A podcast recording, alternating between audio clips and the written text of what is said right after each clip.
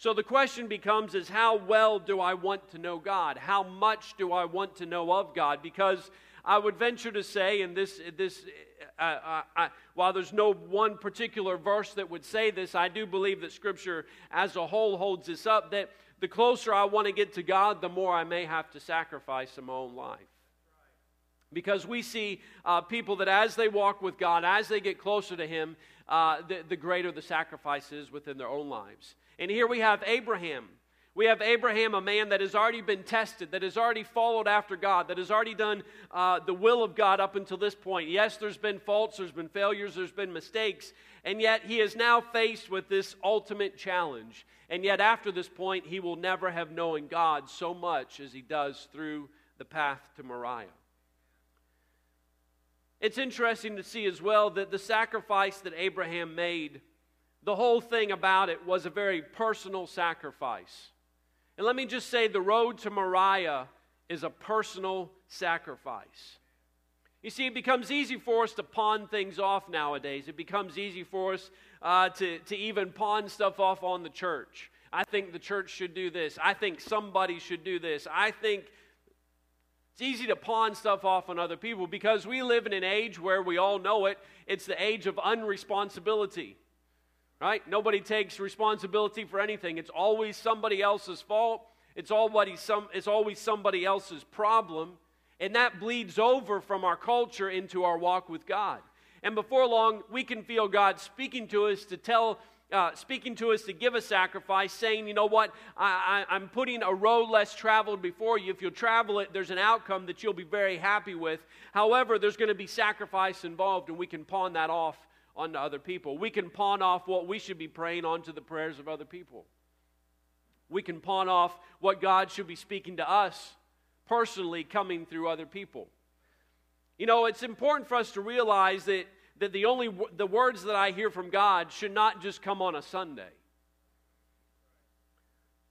There may have to be a little bit of sacrifice in my own life, a little bit of study in my own life, a little bit of communication with God in my own life, and I can't just rely on what I hear on a Wednesday and a Sunday to get me through life and get me to where I say I want to be in God. In verse 3, and I'm reading this from the New King James, it's a little bit slightly different, but I read this verse and I thought, well, I'll just read the verse. So Abraham rose early in the morning. He saddled his donkey, took two of his young men with him, and Isaac his son. And he split the wood for the burnt offering, and rose and went to the place of which God had told him. I found this verse interesting because Abraham was extremely wealthy. In fact, we know he was wealthy, and he took two servants with him on this journey. And yet, Abraham did everything that was necessary for the sacrifice. He didn't pawn anything off. Abraham got his own donkey ready. I'm sure there's been many trips that Abraham took when he said, you know what, go get the horses ready, go get the donkey ready, and his servants would take care of that for him. He was a wealthy man. And yet, on this particular occasion, he got his own stuff together because what God had called him to do was something personal that he could not pawn off on anybody else. He also went and split his own wood. That doesn't seem like a very big point. Uh, but he could have had somebody else split wood. I mean, if it was me, I would have had Isaac do it. that would have been a little cruel. Cut the wood for your own sacrifice, too. But he cut, he cut the wood himself. He went out and he got the axe. He, he got whatever uh, wood he had laying around and he split the wood that he was going to sacrifice his own son on. That is committing to the sacrifice. That is taking a personal investment in what God is asking you to do. Well, God's called me to do this. If somebody would just do this for me, if somebody would just uh, give me this, if somebody would just pour this into me. No, Abraham realized that what God was asking him to do on this road less traveled was something he was going to have to walk by himself. It was something that he was going to have to invest in himself and invest in the sacrifice personally. And to me, uh, verse 4 says uh, that they, they, they, they went on for three days. And then Abraham lifted up his eyes, which again, the parallel between um, Jesus and he was in the grave for three days and all this st- kind of stuff. But to me, that seems like that would have been the absolute torture. Now, there's some things that you do that you have to think about. I don't know if you do, but I mean, there's some things you ever just you're doing something and your mind wanders. You ever been driving and just realized you didn't know where, how you got where you were? There's some things you can do that you can just let your mind go. Like when I'm cutting the grass, like my mind can be a million miles away. One reason why is because it's pretty hard to destroy the grass. You know, I did destroy the mower, but it's pretty hard to destroy the grass. I hit the tree pretty hard and bent my deck all up. Uh, I should have been concentrating there. There's some things, though, that, that I don't let my mind wander because I know bad things could happen if I just let my mind wander. Uh, when I paint, I don't let my mind wander.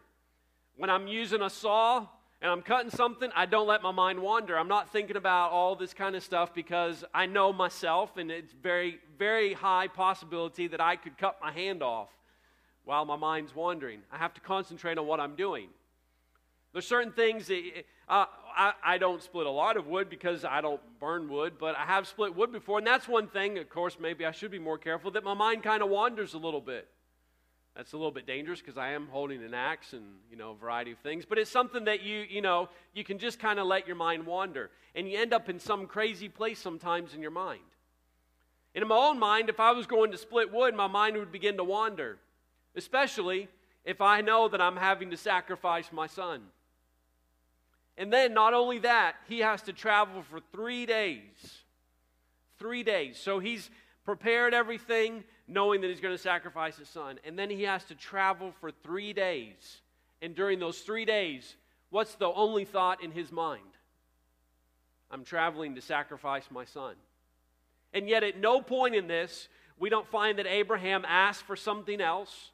We don't find that he delayed the sacrifice. We don't find once, and this amazes me, not once did Abraham ask for confirmation.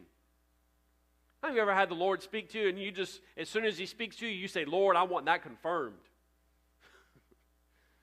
and it's just like, go pray for some of the altar. Lord, confirm that for me. Let the sub, let the subs over there just explode and I'll go pray for them. And Abraham's been asked to offer his son. He just says, the Lord speaks to him, he says, Here I am. That's all he says to God. Here I am. Now, I don't know what was going through his mind. I don't know what was going through his thoughts. But he didn't ask for any confirmation. He traveled for three days before God even spoke to him again.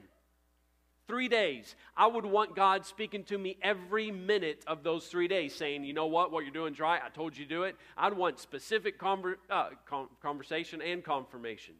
I want reassurance that what I'm doing right and it wasn't bad pizza or curried goat I ate the night before, because it was Abraham, and I'm sure he ate curried goat.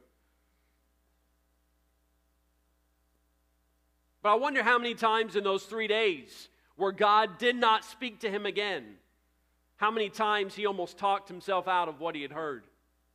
I know how many times I've talked myself out of stuff, or almost talked myself out of stuff. I wonder how many times he did that. But no, he was committed to the sacrifice. He had committed himself to the road, he had committed himself to the journey.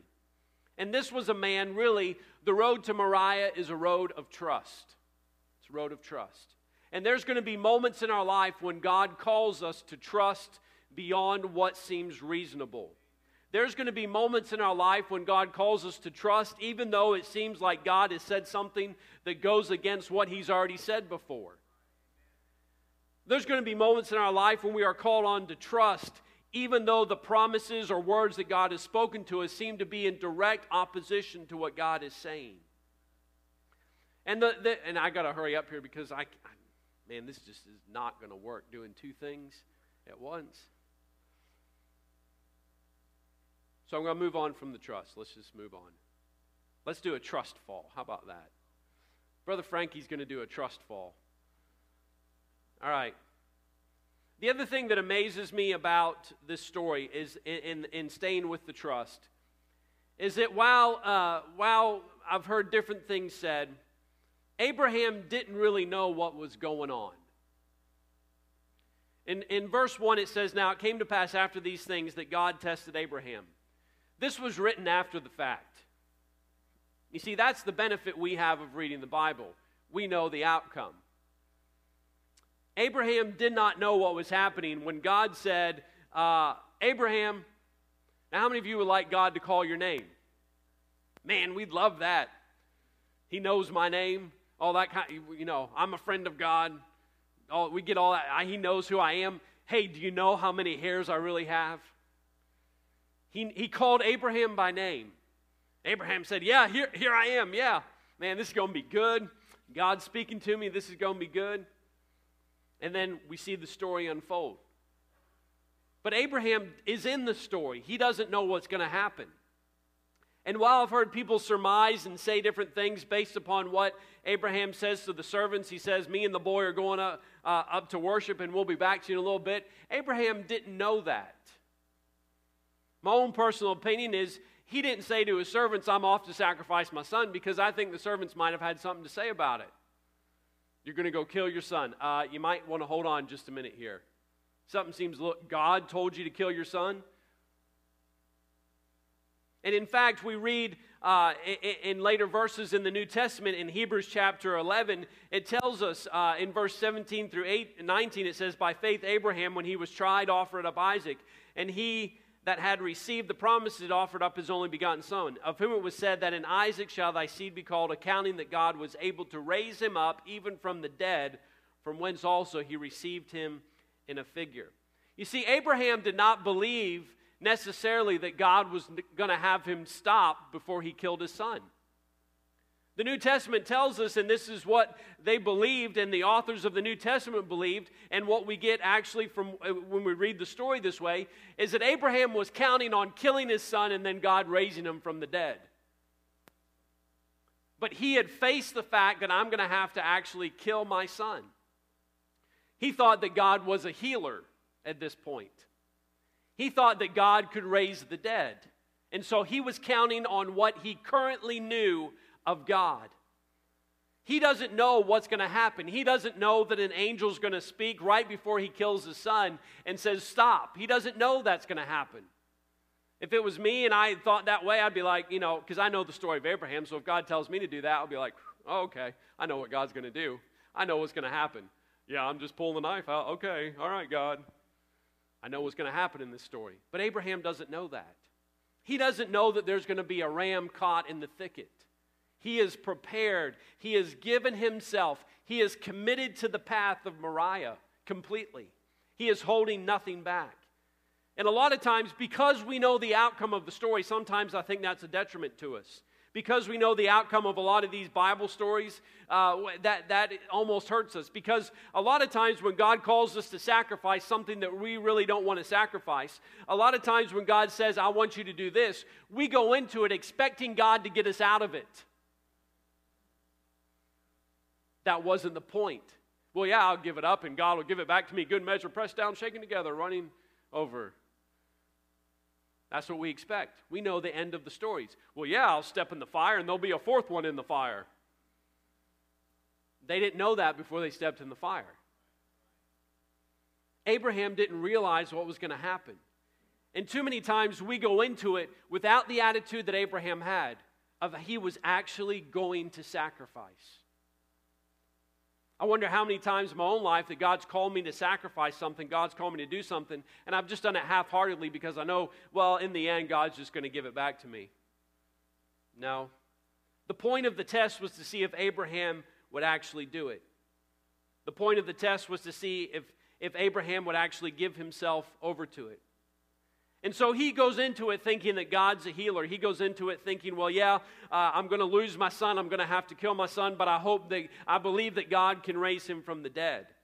But the point of Moriah was to take him to a different place. The point of Moriah was not to end up as a place of suffering. It was not supposed to end as his greatest defeat. It was not supposed to end as his greatest sorrow, but it was to take him to a new mountaintop. It was to take him somewhere closer to God. In Genesis chapter 22 and verse uh, 15, says, And the angel of the Lord called to Abraham, oh, sorry, verse 14, I apologize. Said, And Abraham called the name of the place, the Lord will provide. As it is said to this day, in the mount of the Lord it shall be provided. The Lord will provide. We know that as Jehovah Jireh. You see, when he left the mountain that day, he knew that God was more than a healer. He knew that God was more than even just someone who could raise from the dead he received a whole new revelation of who God was that nobody had had up until that moment. He knew that the Lord will provide. And let me just say this, and I'm not saying that God doesn't provide in every situation and in every circumstance, but uh, Abraham was not faced with the situation where he had a bunch of bills to pay and he couldn't pay them. And he said, Jehovah Jireh, the Lord's my provider. Now, I understand, I believe that the Lord can provide in those situations. But I want you to understand how Abraham got to the revelation that God is a provider. He got to it through sacrifice. He got to it through sacrifice. That means that he gave something up and the Lord brought it back to him. The bill sitting on my counter is not me giving up anything. It's just my electric and my power bill and, and my how many times I flush the toilet.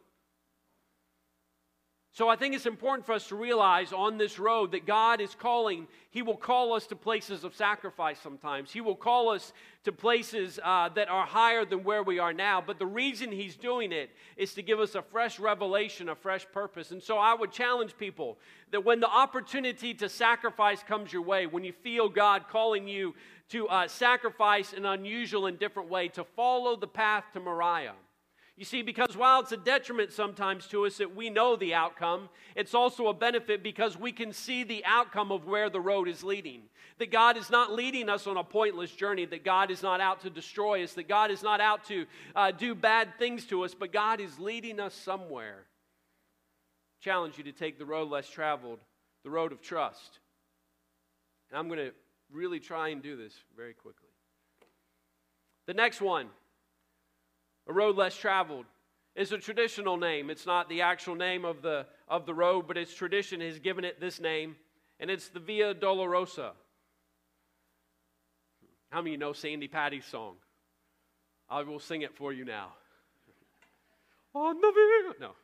Okay. I had practiced that in the mirror a few times, but.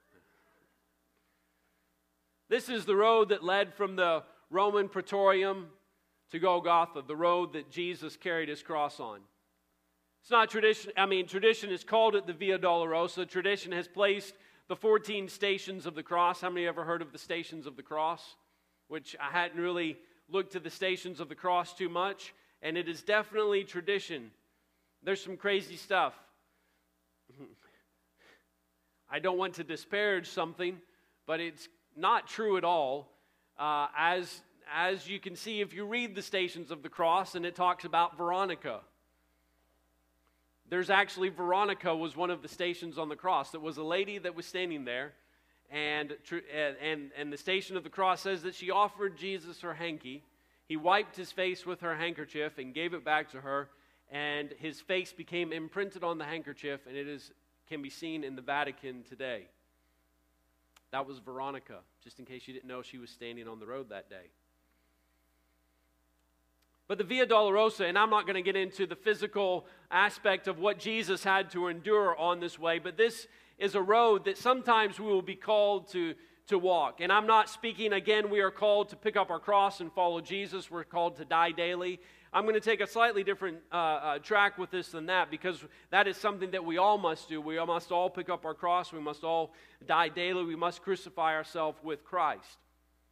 But on this road, and, and, it's amazing because the gospel authors don't even spend a lot of time on the physical suffering. Many times when we look at this road, that is what we focus on. We focus on the scourgings, we focus on the crown of thorns, we focus on that aspect because we can't really even begin to comprehend the mental and emotional suffering that took place with this uh, journey that Jesus took.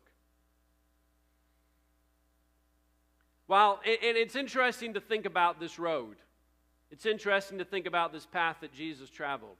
Because while definitely not the majority of people, there were many others who had walked this path that Jesus had walked before. Jesus did not blaze a new trail from the Praetorium to the crucifixion. In fact, it was a road that several had traveled before. It was a road and a trail that was infamous for its destination and the reasons for that destination.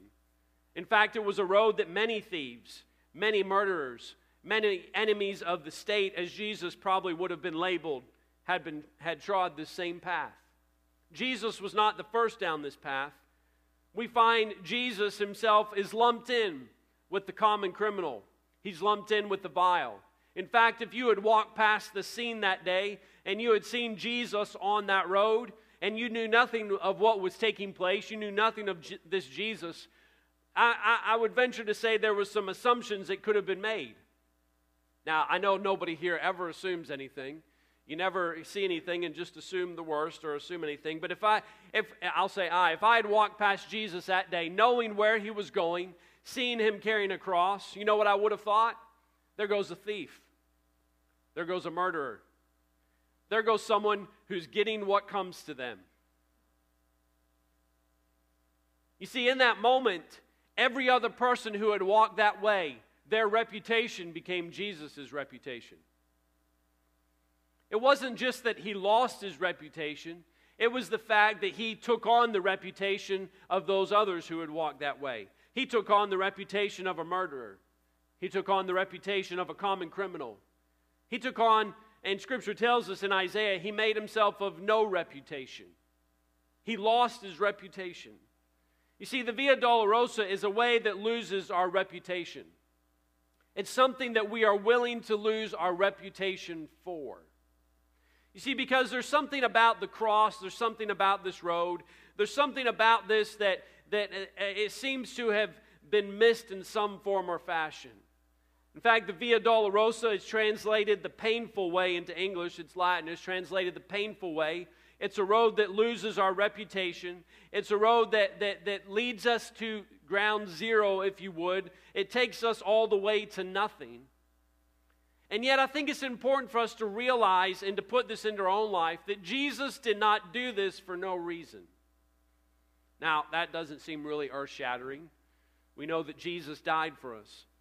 But in Hebrews chapter 12 and verse 2, it says, Looking unto Jesus, the author and finisher of our faith, who for the joy that was set before him endured the cross, despising the shame, and is set down at the right hand of God.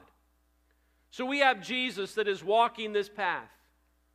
We have Jesus that has willingly, because that was part of it, he had to willingly walk this path. He had to make a decision that this is what I'm going to do. He had to take a road that was less traveled. And I believe there's moments in our life when we are traveled by this, we are challenged by this same road. This road involves no reputation. Hebrews chapter 12 says he despised the shame. That doesn't mean he hated what was happening to him. That means that the shame that was coming his way, he disregarded. That means the looks that were coming his way, he disregarded. That means the insults that were thrown his way, it didn't matter. And Hebrews chapter 12 gives us something very important to understand that the reason that he did this, the reason that he despised the shame, the reason that he went through the physical suffering, the reason why he made himself of no reputation, was willing to look like a common criminal, the reason for all of this was for the joy that was set before him. That's why he endured the cross. Now we know the joy that was set before him was the salvation of mankind, was is the very reason that we sit here today. That's why he endured the cross. But I want you to catch something here this morning on this road. That this road involves enduring and enduring for a reason. You see, Jesus just didn't decide one day that I want to do this. He didn't just wake up and say, I want to be beaten. I want to be stripped of my reputation. I want to have shame thrown my way. I want to be crucified. He did not do that. No, he saw past all of that and he saw what would happen because of the cross. It was not just enduring because it was what he was supposed to do, and it wasn't just enduring because it was what was expected of him. It wasn't enduring because it was a duty or obligation that he had to fulfill. No, he saw a point past the cross that made him endure what he was going through. This is a road that involves suffering, that involves pain. Mount, uh, Moriah involves sacrifice. This is a road that involves suffering. It involves the, the losing of my reputation. But I'm doing it for a reason. So the question becomes in my life what am I willing to endure for what reason? What am I willing to die for? now, we if we take inventory of our life, there's probably a lot of things we're doing right now that we definitely aren't worth, we're not ready to die for. you know, uh, I, am not sure. I, I, know that, that Todd probably appreciates his job, but I don't think he's willing to die to be a forklift operator at NAL. I may be wrong. He, he may just, I mean, that may be it. Crucify me on the, on, on the forklift. That, I don't know. And, and let me say this, let me say this, because uh, this is kind of like a, a, a movement that, that, you know, find your passion, find whatever. Let me just say that, that not, it's very difficult to live my entire life for something that I'm willing to die for. It's very, very taxing. Okay? In fact, a lot of people that, that grab a hold of a cause and throw themselves into it very often have mental breakdowns, have nervous breakdowns, uh, burn themselves out. And so I'm not saying, I understand, uh, I'm not saying that my entire, every single day that I wake up, that, that I am consumed by this overwhelming, because you know what? 60 years of that really wears on a person. We're talking about roads less traveled. We're talking about a fork in the road where it may be for a moment of time, it may be for, it may even change. But at some point in my life, I feel like I feel like there's a lot of people that live their life and have never once really given themselves to anything.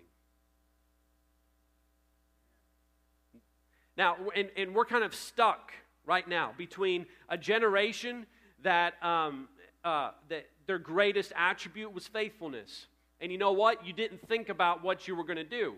Your dad got you a job in the factory where he worked, and 60 years later, or 50 years later, you retired from that job.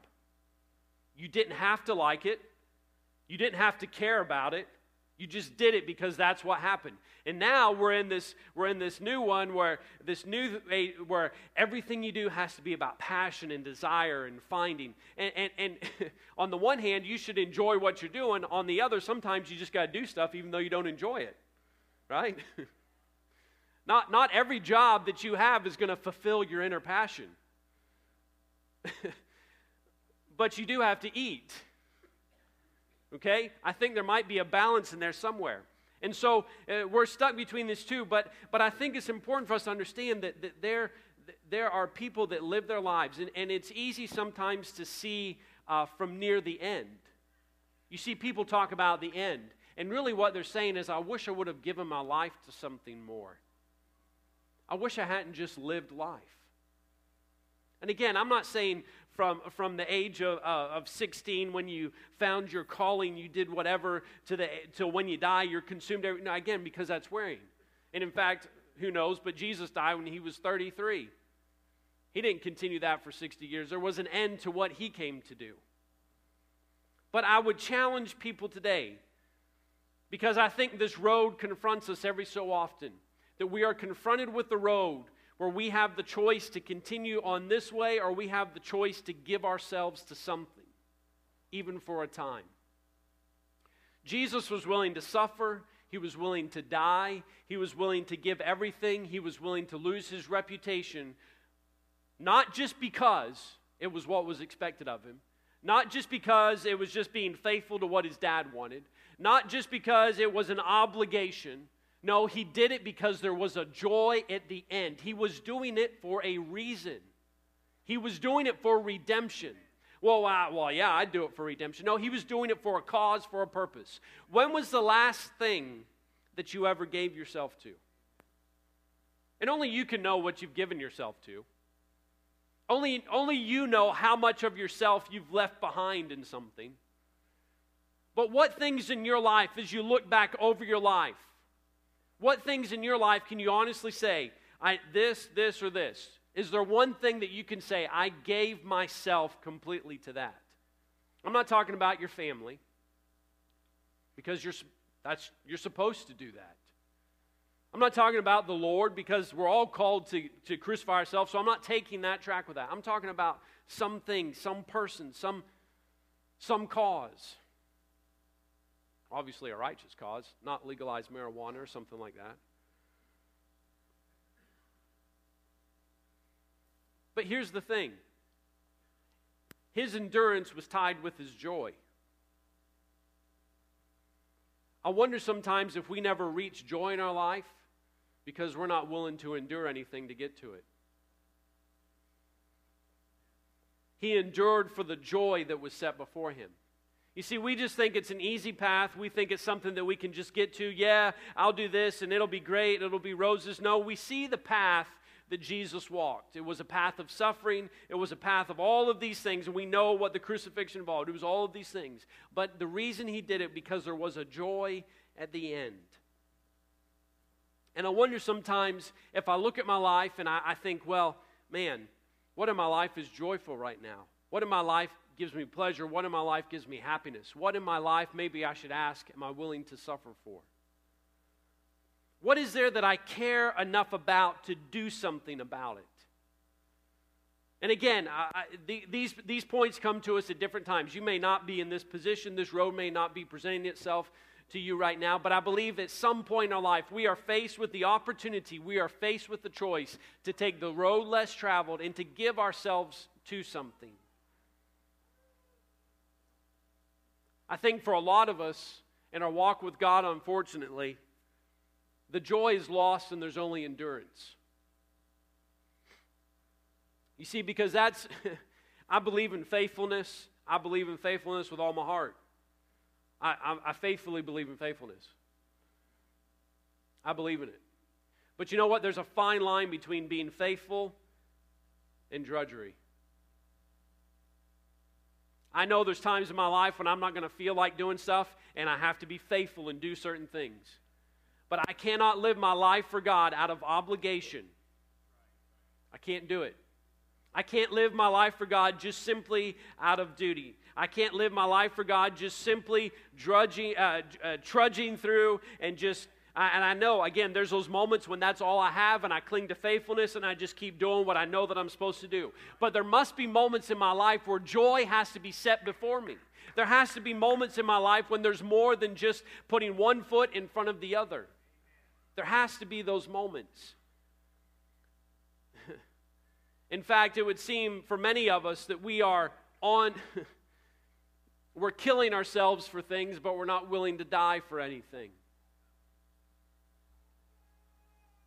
How many of you think you've got enough time? How many think you just have, you know, it's just, how many wish you could have a little more time? You were a little less busy. You see, many of us are simply killing ourselves, and yet we have nothing that we're willing to die for. I think it's a challenge to all of us. And again, I, I hope I'm making it clear that I, I, that burning passion is difficult to sustain, but this is a path. And you know what? That path will diverge again because life is full of choices, it's full of stages.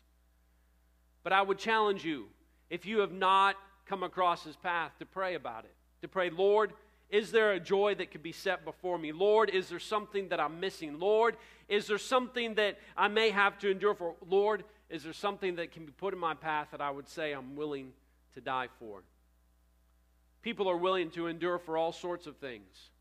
It's not something that has to be what everyone will be willing to endure for. It doesn't have to be a joy that everybody has. It doesn't, no, yours can be unique to yourself, but it's something that stirs something within you. In fact, one uh, writer called it a holy discontent, something that stirs inside of you, something that churns inside of you that says, I must do this, I have to do this. I believe there's paths that we all come across, I believe there's choices that we all face. These are two of them. The road to Moriah is a path that we are presented with that says trust. Trust in the face of everything. Trust despite uh, what is going on. And invest yourself in the sacrifice personally. Because when you invest, there's revelation, there's a closeness to God that you can't get any other way. I believe there's a path to joy. I believe that God can put things within us that cause us to be stirred, that cause us to be willing to endure. And I would say to you, although the path is difficult, because these are roads less traveled, they're not the easy way. I would challenge you to take the path less traveled. I would challenge you to be willing to step out, to be stirred for something, to be willing to sacrifice yourself for something. I want us to pray in closing this morning.